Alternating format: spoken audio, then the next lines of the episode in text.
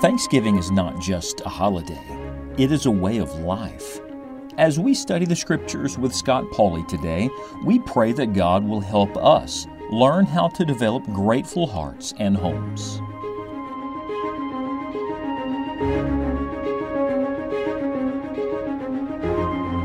It was the favorite psalm of a man by the name of John Vassar, and also the favorite psalm of a man named Billy Bray.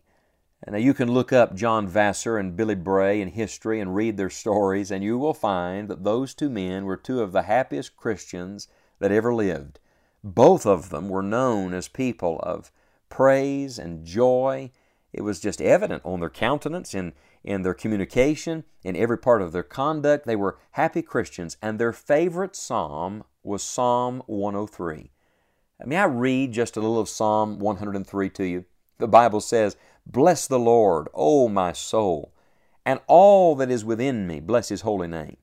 Bless the Lord, O my soul, and forget not all His benefits, who forgiveth all thine iniquities, who healeth all thy diseases, who redeemeth thy life from destruction, who crowneth thee with loving kindness and tender mercies, who satisfieth thy mouth with good things, so that thy youth is renewed like the eagles.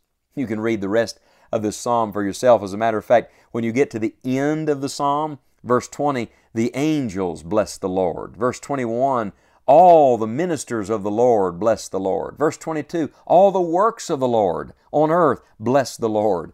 And he ends with these words Bless the Lord, O my soul. Psalm 103, a psalm of David, indeed is a psalm of blessing, a psalm of counting your blessings and giving thanks to God.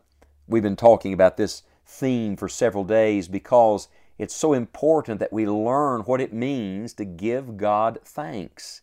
Uh, there's a there's a work to it, but it's happy work. It's it's wonderful work. As a matter of fact, let me describe uh, this work of giving thanks, if I may. First of all, it is heart work. Notice the Bible says, Bless the Lord, O my soul, and all that is within me. It begins in the inner man. It begins down deep where you and God commune uh, with your own quiet time with God and it wells up on the inside. It's not something you work up, it springs up. It's not something that you put on for public consumption so someone will think you're a thankful person. Rather, it's something that begins deep in the heart. Not only is it heart work, it's holy work. The Bible says, Bless the Lord, O my soul, and all that is within me, bless His holy name. Friend, when you begin giving God thanks and praise, you're on holy ground.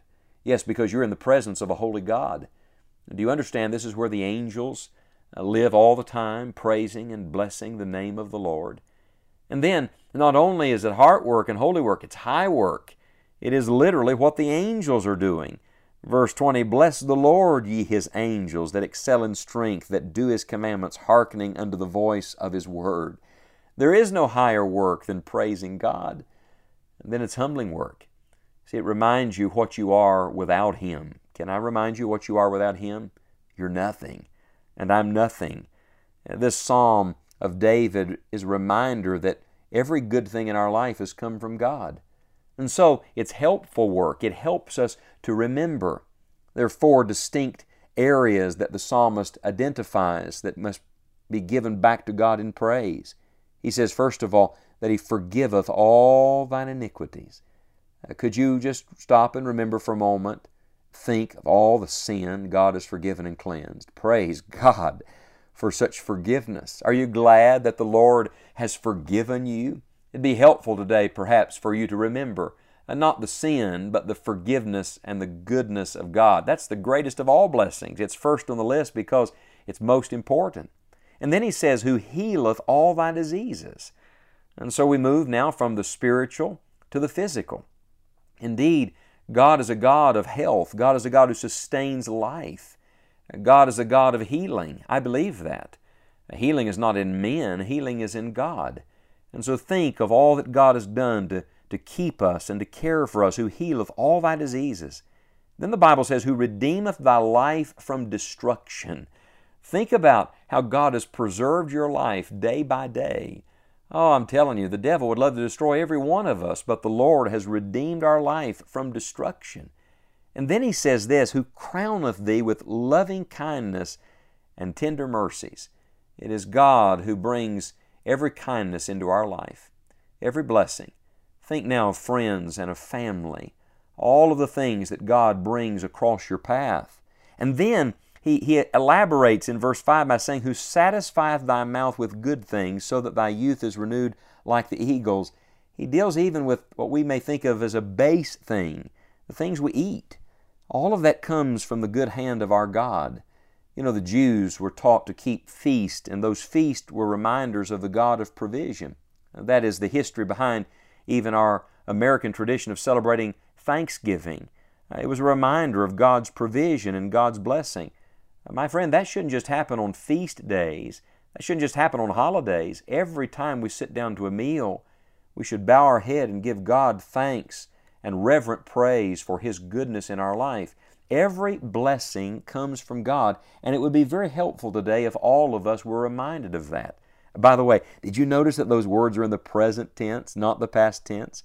He forgiveth, He healeth, He redeemeth, He crowneth, He satisfieth.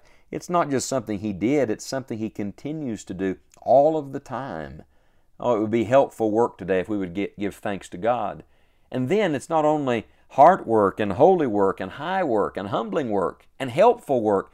It is happy work. It reviews all of these good things. It brings us back again and again to the goodness of God. And then it's hourly work. Notice, please, that if the blessings are ongoing, then our blessing the Lord should be ongoing. Uh, his praise is something that continues. It's something that should go on and on and on. It's not reserved just for public worship services or an occasional holiday where we think about it. It is something we must do all through the day, every day of our life. One of the things that impresses me about Psalm 103 is that moved by the Holy Spirit, David is literally talking to himself. He's exhorting himself. Could I challenge you to exhort yourself today? Sometimes you have to talk to yourself. Isn't it sad that most of the time when we're talking to ourselves, we're talking about the negatives? Uh, most of the time when we are talking to ourselves, uh, we are grumbling and muttering and mumbling under our breath about things that we don't like. Well, instead today, would you practice something a little different? Talk to yourself all through the day. Say to yourself continually, Boy, God's been good. Uh, that was from the Lord. Uh, when you sit down to a meal, even as you eat, remind yourself, God gave me this. When some kindness comes your way, when some friend speaks a kind word or some family member calls to check on you, let it serve as a reminder of a good God and all of the blessings the Lord has brought into your life. I'm telling you, one of the greatest works you'll ever do this day, no matter what your work happens to be, is the work of giving thanks. Bless the Lord, O my soul, and all that is within me. Bless His holy name.